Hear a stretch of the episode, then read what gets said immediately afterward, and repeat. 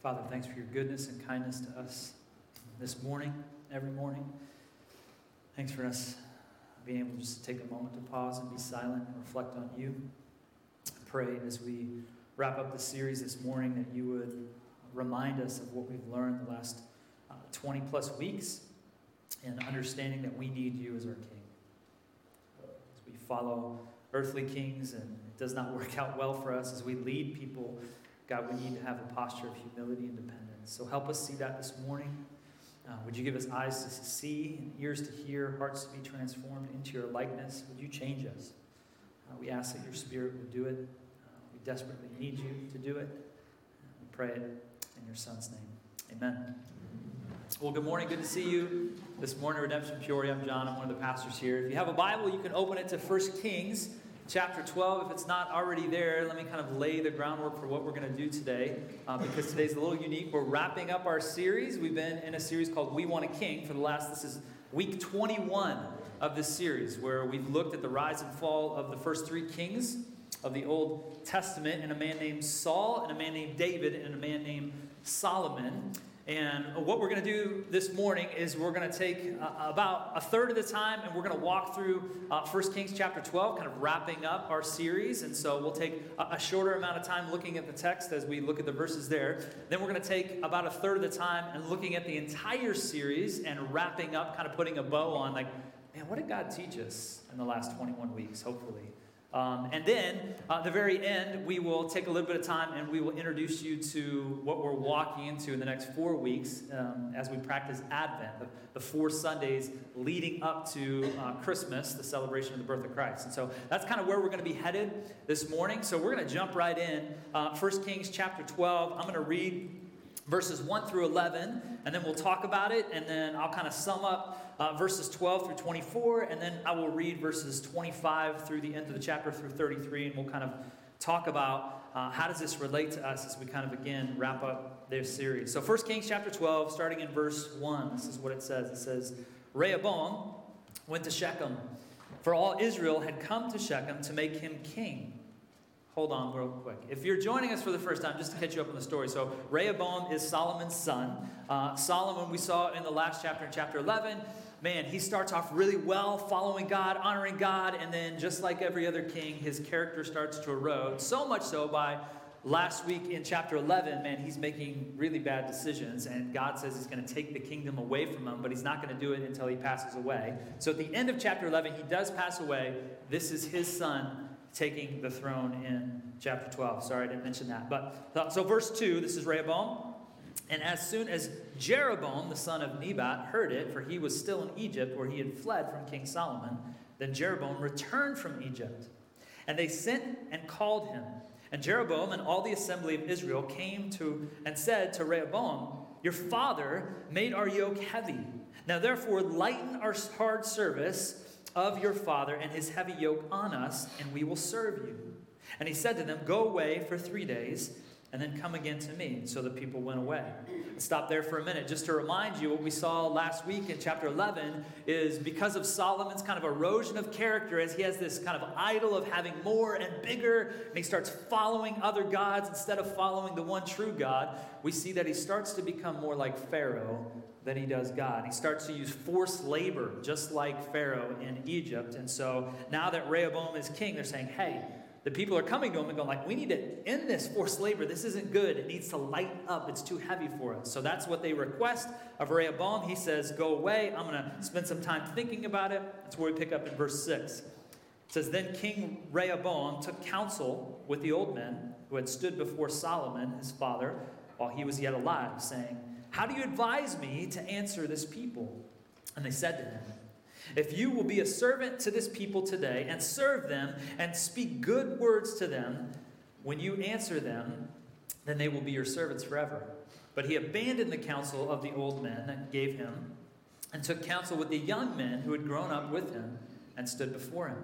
And he said to them, what do you advise that we should answer these people who have said to me, lighten the yoke that your father has put on us? Verse ten, and the young men who had grown up with him said to him, thus you shall speak this to the people who said to you, your father made our yoke heavy, but you lighten it for us. Thus you shall say to them, My little finger is thicker than my father's thighs. Sure what that means. Verse eleven. And now, whereas my father laid on you a heavy yoke, I will add to your yoke. My father disciplined you with whips, but I will discipline you with scorpions. So let's stop there and let's unpack like what's going on. Rehoboam takes power. He starts going, okay, what's the next step? These people come to him, his subjects, and go, hey, you need to lighten the load. This is too hard. This is not good for us. And if you lighten the load, we will serve you. He gets advice. He gets the advice from the elders, the ones that have been wise counsel. They say, hey, what should we do? They say, you need to lighten the load. He goes, ah, I don't know if I like that. He's like, so I'm going to ask my buddies, and I'm going to ask it and put it in the form of a question. Hey, what do you guys think I should do? They go, don't lighten the load. Make it harder. Again, this is kind of a throwback to what Pharaoh does. If you remember the story in Egypt, when Moses approaches him and said, you need to release my people, Pharaoh's like, release them from their work. And then he goes and he kind of doubles their work with less uh, resources. Their quotas are higher. This is a similar situation.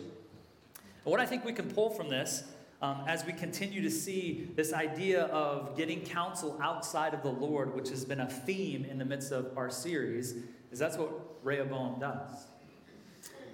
Uh, when I was, uh, right before I left my other job with, with a- Athletes in Action, which is part of Campus Crusade for Christ, I was in a leadership, a two-year leadership track called Leadership Development.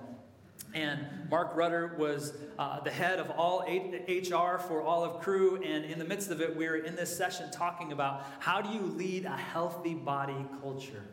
And in it, he, sh- he showed us this chart. So I've kind of adapted from some of his work.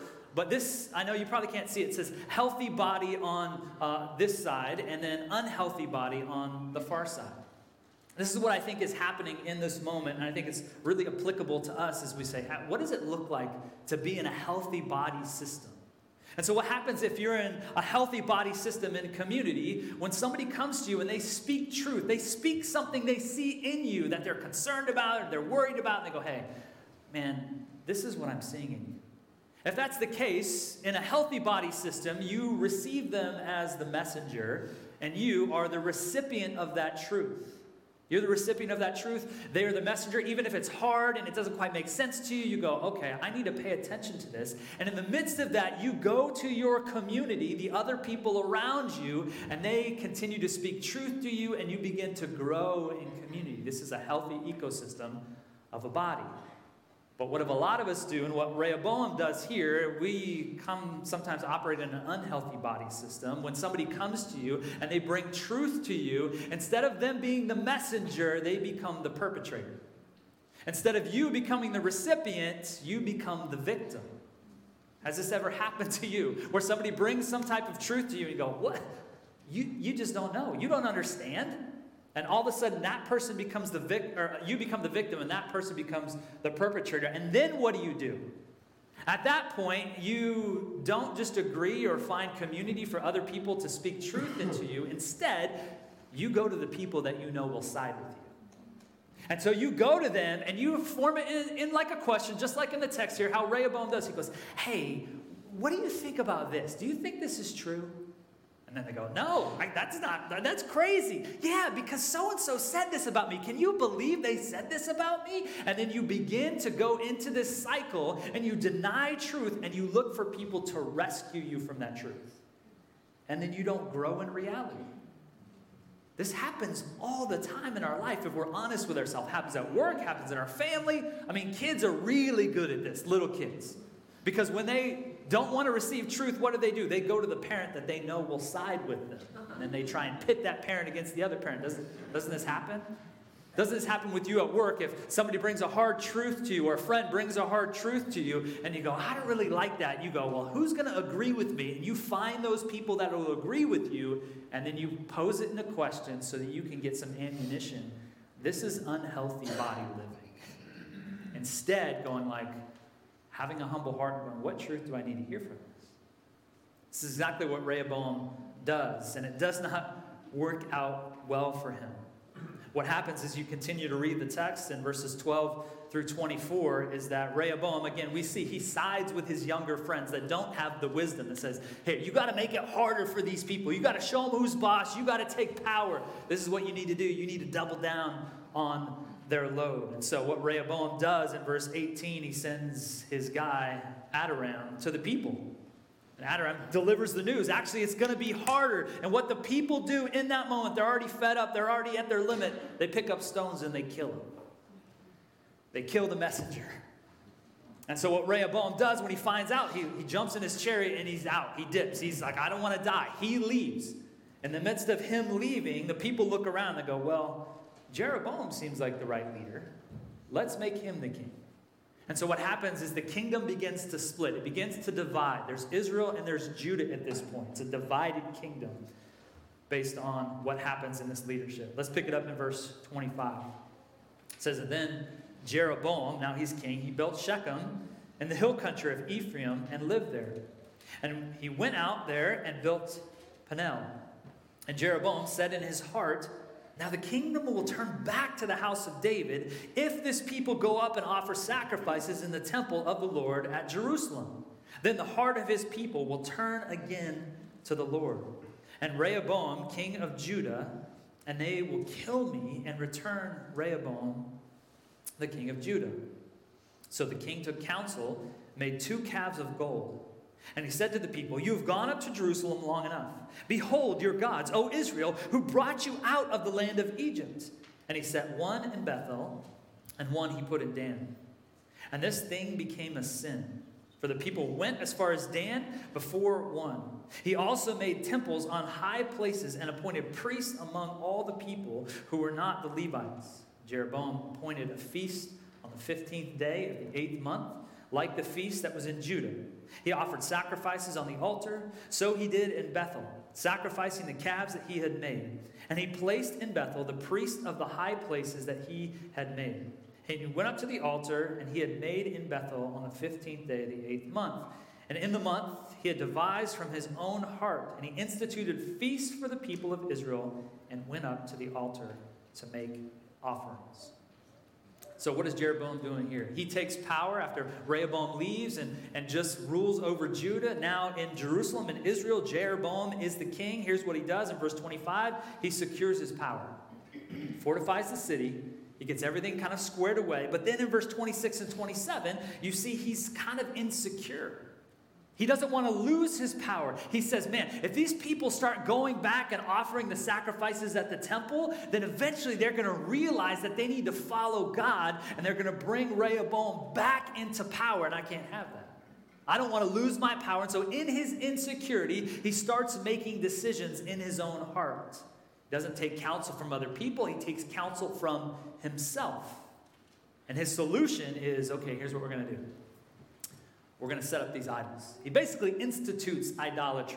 He says, we're going to set up these two golden calves. And here's what I'm going to say. I'm going to say, these, this is the God that brought you out of the land of Egypt. Because if you remember the story, what happens when Moses goes up for the Ten Commandments? The people get impatient, and Aaron does what? Takes all the gold of all the people, and what does he fashion? A golden calf. And so this is hearkening back to this, and he goes, look, th- th- this is really the God that saved you. And the people start to worship this God. And we read this and we go like, what's wrong with you people? Like, this is crazy. He fashions these golden calves. And then he starts to have these fake priests, these fake sacrifices, and these fake altars. But they kind of feel like they're what they did before.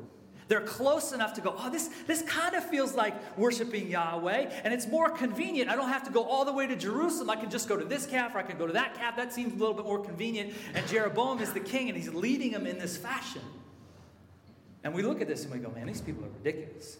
I can't believe they're doing this. Don't they know the story? Don't they know what they need to be doing? How are they falling into this? And Jeroboam forms these golden calves. But even in our culture, when you look around the church today, some of us have formed golden elephants and golden donkeys. Right? We've said, this, this person, this president, this governor, they're going to solve all our problems. They're going to be the fix-it. Let's go. Let's worship them. And we go, well, that kind of sounds close enough. And if we put all our chips with this person, maybe they'll rescue us. Or we have kind of these fake altars or these fake priests, and they kind of seem similar. When you look at the church across the board in America, you go like, I don't know if we're worshiping the right thing. If we take an honest look at ourselves, we're not too far from these people often. And what happens Again, if we get counsel like the beginning of the chapter from people we want the answers from, that we know they'll agree with us, and so we get counsel from them, we go after that type of counsel instead of the honest, true counsel. Or we start not going after counsel at all. We just look inside of our heart and we go, listen, what does my heart tell me to do? And often our hearts are selfish. They're confused. We need the body of Christ around us to help us make good decisions. And as we get counsel from people that tell us what we want to hear, counsel by our own insecurities of our hearts, it leads to disobedience. And man, when we disobey God and his warning, it eventually leads to our destruction every single time. I think that's something we've seen in this series over and over and over again. What else have we learned in this series as we kind of wrap up chapter twelve there and we look collectively? I was looking back at my notes this last week and just taking some time to reflect and pray and, and look through the last twenty-one weeks of the sermons that we've been talking about. So if you're joining us for the first time, hopefully this gives you a nice broad perspective of where we've been in the last twenty-one weeks. If you've been with us, hopefully this is a, a good reminder. But when I step back then, I look at kind of the main points of the, the sermons over the last twenty-one weeks, these themes begin to surface over the story. And it's clear what we've learned. Hopefully from this series, we've learned that I don't know how to pronounce Hebrew names. That's definitely true. Uh, if you've been with us in any amount of time, I've read one verse, verse ten, somebody's name or a place of a city, and then verse thirteen, I pronounce it differently. I don't know how to do it. That is clear. But we've also learned in the midst of this series how, man, we have a faithful God that desires to lead us. And when we have a posture of humility, when we have a posture of repentance, God is always faithful. We've also learned as we gain power, as these leaders gain power, their character starts to erode. So what does that mean for us to, to continue to stay low, to continue to stay humble, to continue to get help from people around us? We need one another. We've seen that time and time again. So we're going to walk through the next ten minutes just kind of like, what have we learned? We started in First Samuel eight. If you weren't with us at the beginning, we started in, in that chapter because what we saw in First Samuel eight was the people looked around and said, we want a king. We want a king like the other nations. We're seeing these other nations around us that are ruling with a human king, and we're just tired of following you by faith, God. It's so hard to follow an invisible God that we can't see, even though he's provided, even though he's protected. And so they go to the prophet Samuel and they go like, we want a king. We want a king like the other nations. And what we saw in that first week is that if you follow an earthly king, you'll get earthly results. But man, if you follow a heavenly king, you will get heavenly results. And so many times we follow earthly kings in the midst of our lives and then we get earthly results and we're confused by that. But if we bend our knee to the King of the universe and King Jesus and we follow him, we will get heavenly results. He can produce things that no earthly king can produce. He can give us forgiveness and satisfaction and worth that we just get partially from earthly kings. As we continued in the study, we looked at First Samuel chapter nine where we got introduced to the character of Saul, and we saw that in following an earthly king, human charisma always trumps godly character. But in following a heavenly king, God's character always trumps human charisma. We saw that Saul, man, he, he looks really good from the outside. He's tall and rich and handsome, and, and you go like, that, that should be our king. That's who we're after. But in God's economy, and character is so much more than the outside. It matters how you treat people, what your character is like over time. And often we vie for the person that looks good on the outside, that's dynamic, that's fun, and can bring a crowd and all those things. And we go, what about their character? And in God's economy, their character always trumps their charisma. And we saw this in Saul. And then we saw in First Samuel chapter eleven uh, that Saul actually starts out well. If you remember right, God's Spirit rushes upon him because he is anointed as the new king. And in the midst of that, he fights for his people and he gains victory. And what we see is that we have a spirit that rescues. All throughout this story, we see when God's Spirit shows up and the people that are leading submit to his Spirit, amazing things happen. And even in that moment, Saul gives his uh, a life in the midst of it to the Spirit, and he conquers the enemy, and he even gives credit to God. First Samuel chapter eleven makes Saul look really good. He does it right for one chapter. And then as we continue to follow his story, what we got to see is his insecurity and his power started to come to the surface. Those cracks in his character started to get exposed as he led. And in First Samuel chapter fourteen, we learn that if you slip into pride, you will slide into a downfall. That's what we see Saul doing. He starts to slip into pride. He cares more about what other people think than what God thinks of him, and that leads to his downfall. And if anything, we heard anything over the twenty-one weeks, it should be that we need to be humble people. We need to have a posture of humility and dependence on God's Spirit, and how pride will crush us, and it's sneaky. And we need to be aware of that. We saw in the next chapter in First Samuel fifteen that ultimately led to Saul's downfall, that partial obedience is disobedience. Partial obedience is disobedience, and disobedience can only be overcome by the gospel of repenting and turning, and we're all going to disobey, but if we kind of do this partial disobedience like Saul does, and we rationalize it, we go, no, no, no, I didn't really do anything wrong, like that's dangerous, and that's a problem. And then we need the gospel to change us in the midst of our disobedience. Well, David enters into the conversation, even though Saul is king at this point. And in First Samuel seventeen, we see as David fights Goliath that God is the hero of our story. He is the one that kills our giants. It's God's Spirit that overtakes David. Saul gets the Spirit taken away from him in the Old Testament context, and he's not remembering the things of God. He's not seeing with spiritual eyes. He's going, man, David can't do any of this. But David, because he has the Spirit and he's humble, he sees and he remembers what God does. God rescued me from the lion. God rescued me from the bear. You think God can't beat this giant? And that's what we've seen. It's not that David is the hero, the Spirit. God is the hero working through David. You see that as David steps into the scene. Well, Saul continues to unravel in his downfall. And in First Samuel chapter twenty-two, we saw what he does. He rejects wisdom, he rejects relationship, and he rejects his maker. And when he does that, he becomes a monster. If you remember that. He orders eighty-five priests to be slaughtered and killed. You go, how did he get here?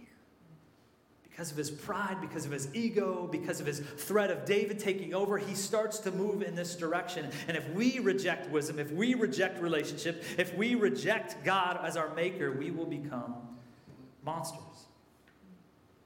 In the midst of that, as he continues to chase after David in First Samuel chapter twenty-four, we see David going into this cave, and Saul goes into the cave as well. And David has the opportunity. He has the opportunity to take out his threat, to take out his enemy. And all of his guys are like, this is your chance.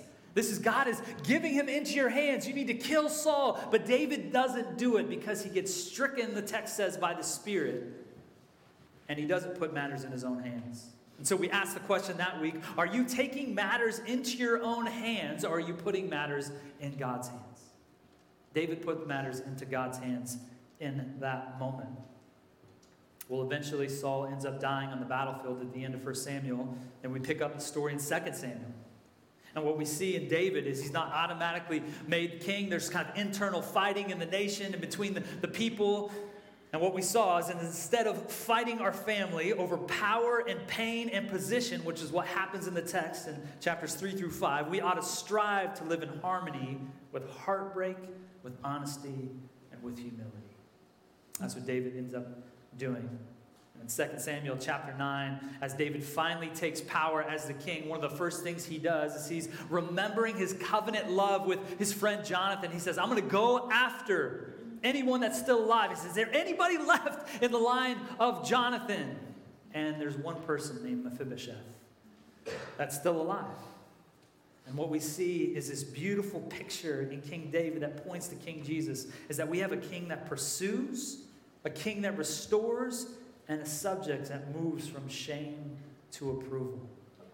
So as David pursues Mephibosheth, As he restores him, he invites him to the king's table to be in his presence. And Mephibosheth moves. Remember, he is uh, crippled. He cannot do anything on his own. But he moves from shame to approval. And he gets to enter into the presence of the king.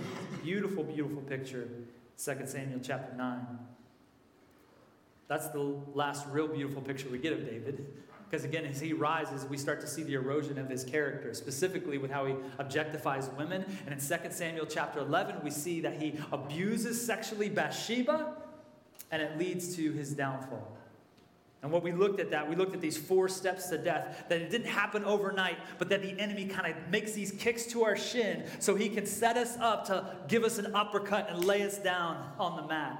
If you remember that illustration, what we saw, we saw four death, four steps to death. What David did, what we need to be aware of doing, neglecting our duty, indulging our eyes, abusing our power, and hiding our sin. This is what leads to what happens in the tragic story in Second Samuel chapter eleven. But we also saw three steps to freedom. The three steps to freedom that David takes that we ought to take is being exposed by God's word. As the prophet Nathan exposes God's word to David, and then we need to be helped by God's people. Nathan helps him, comes around him in his restoration. And then we need to be welcomed by God's grace, which is what David ultimately does. But even in the midst of that tragic sin, there's still consequences. There's ripple effects of what happens because of his sin. And we see that in the next several chapters in Second Samuel thirteen and onward. And what we see is that David, even in the midst of his sin and being restored, he still doesn't lead well. He has kind of this passive leadership. And so we saw these extremes of passive apathy or aggressive control. But instead of that, we need to have a spirit of patient dependence. But ultimately that David gets to by the end of those chapters. But if you remember, he lets his son do terrible things to his daughter. And he's super angry, the text says, but he doesn't do anything. He just kind of sits in this passive apathy. And that's not healthy to lead. But instead, Absalom, his other son, he goes, man, my, my dad's being too passive. I'm going to take aggressive control. And he ends up killing his brother.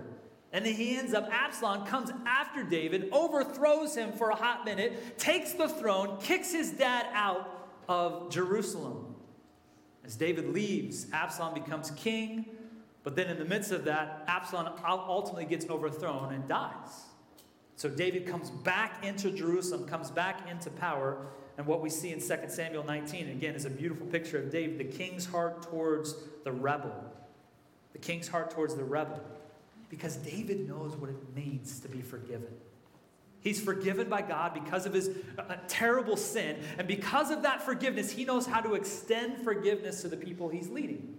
He's had these people curse him, kind of spit in his face on the way out, and now those people are coming back and say, I'm sorry. And instead of holding it over them, David goes, I forgive you. You can come back into my presence. And if you remember, there was a character in the midst of that, Mephibosheth, again, comes to David and says, David, David, you're back. And David goes, why didn't you come with me when I left? And he goes, man, I, I didn't know. My servant told me something else. And David goes, well, I'm going to give half of the land to him, half of the land to you. And Mephibosheth doesn't blink, and he goes, I don't even care about the land. I just care that you're here. Can I be back in your presence? Can I be back at your table? What Mephibosheth teaches us is that the king's presence is better than the king's possessions. That being in the presence of the king is more important what the king can give you. We saw one more chapter of David in Second Samuel chapter twenty-four, the very last chapter. And what we saw in his life as a reflection of his life is we saw that growth is not always a straight line up and to the right. You remember that chart of straight up and to the right. It's not a direct arrow. It's kind of wavy and bumpy and up and down. Even though you're growing, it's still back and forth. And we saw that our speed of repentance, our depth of understanding, and our cost of obedience are the things we need to pay attention to in that growth. Right, that David in that chapter, he messes up, but he doesn't wait for somebody to call him out. Instead, when he feels convicted, he goes, hey, I did this wrong. He has a quicker speed in his repentance that we ought to be paying attention to as we grow over time. Not only that, but he understands deeper who God is. You remember the story. He has a consequence because of his sin, but he says, listen, put me in the hands of God in this consequence, not in the hands of people, because he has a deeper understanding that God is compassionate, that God loves him. And then the last part of that, he has an understanding of his cost of obedience. If you remember that, he goes, no, no, no, no, no. Like, I'm not going to just build this altar for nothing, although you're offering that to me. There's a cost to obedience. There's a cost to love. And every time we follow Jesus, there's a cost to love, and it's death. And we need to understand that cost, and we need to lean into that cost as we follow the Lord. Well, then we picked up the story in First Kings with Solomon, David's son. And we saw in First Kings chapter three this idea of wisdom, and that Solomon tries on this worldly wisdom. What we saw is that worldly wisdom is about securing and establishing power. That's what worldly wisdom gets you. That's what the world would say to do in the midst of leading. But godly wisdom exposes the heart and brings justice. And man, Solomon starts well. He listens to the Lord. He asks for wisdom. He leans on God's wisdom. And then the next scene we see in First Kings, he builds the, the temple, the, the, the brick and mortar structure of God's presence. And we saw whole details in chapter six about like the, the intricacies of uh, the inside of the temple and the architecture. And we go, why did that matter? Like, why did the Bible give us all those verses on all those details? It doesn't seem to matter to us. But what we saw is that God cares deeply cares deeply about the details of where his presence dwells. He cares deeply about the details of where his presence dwells. And then the next Sunday we saw in First Kings chapter eight, Tyler preached for us, and he talked about how Solomon is inviting God's presence into this temple.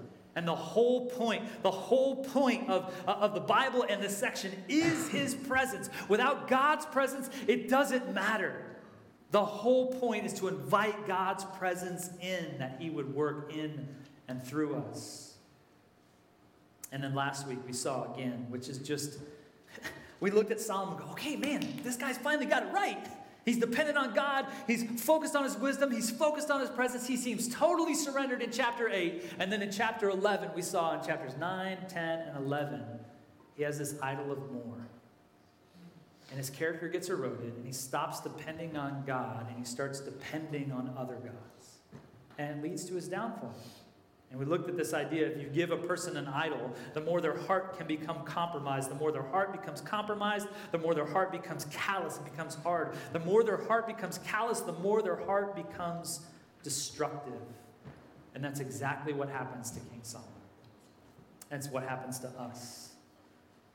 And then this morning in First Kings twelve, we just looked at this idea, like if you disobey God's warning, it'll eventually lead to our destruction. If anything we learned in this series, is that we need a king. Man, we need a king. We need Jesus to be our king. As we follow these earthly kings, they will not suffice, and we do it all the time, and we need to have a posture of humility, dependence, to say, Jesus, be our king. Help us put you back on the throne where we've often taken you off the throne, and we put something else on the throne. We need you to be our king. To bow our knee to you. When we do that in humility, it goes well. When we don't do that because of our pride and our insecurity, it does not go well. And the lesson for us again and again and again is to say, okay, God, help me see. Help me see my pride. Help me see my insecurities. Help me be secure in my identity as your child. In the midst of that series, we're going to transition in the next four weeks into Advent. So if you're not familiar with Advent, um, the word means arrival in Latin. And we're going to transition into the series called An Invitation to the King's Table. We've been talking about Jesus being our King, and we're going to talk about what it means to have an invitation to his table. And so specifically over the next four weeks, what we're going to be doing is we're going to talk about why do we do communion, the bread and the cup? Why does that matter? Why should it matter? How should it be forming us?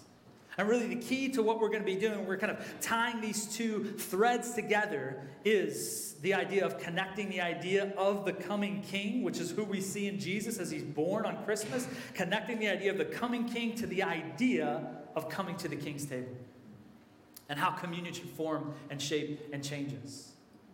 And Advent, if you're not used to practicing it, if you didn't grow up in a church that practices Advent, again, like I remember when I was a kid, I never lived near my grandparents. We always lived in different states. But man, every now and again, my grandma, my grandma and grandpa, they would, they would come for Christmas.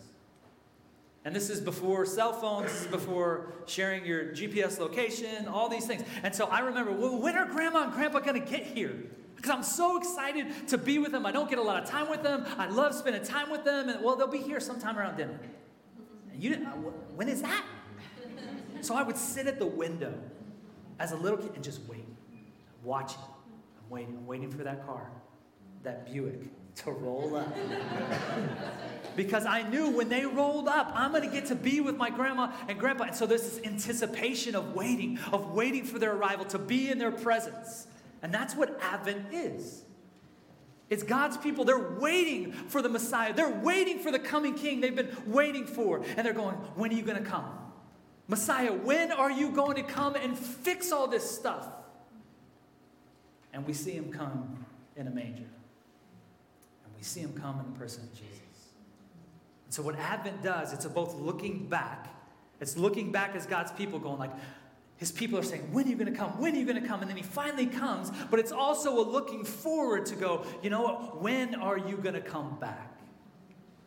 We ought to be waiting like me at the window. Jesus, when are you going to return? And you're going to make all things right. And you're going to make all things new. And we'll be in perfect harmony with each other. We should have an anticipation of waiting for that day. And not getting caught up in all the other things. Right? I could have gotten caught up in playing video games or watching them. Like, but I cared about my grandparents' presence. I care about Jesus coming back. And just like there's a looking back in Advent and a looking forward in Advent, there's also a looking back at the table at communion, and there's a looking forward to the table, the future table. So the looking back is to remember what Jesus has done for us.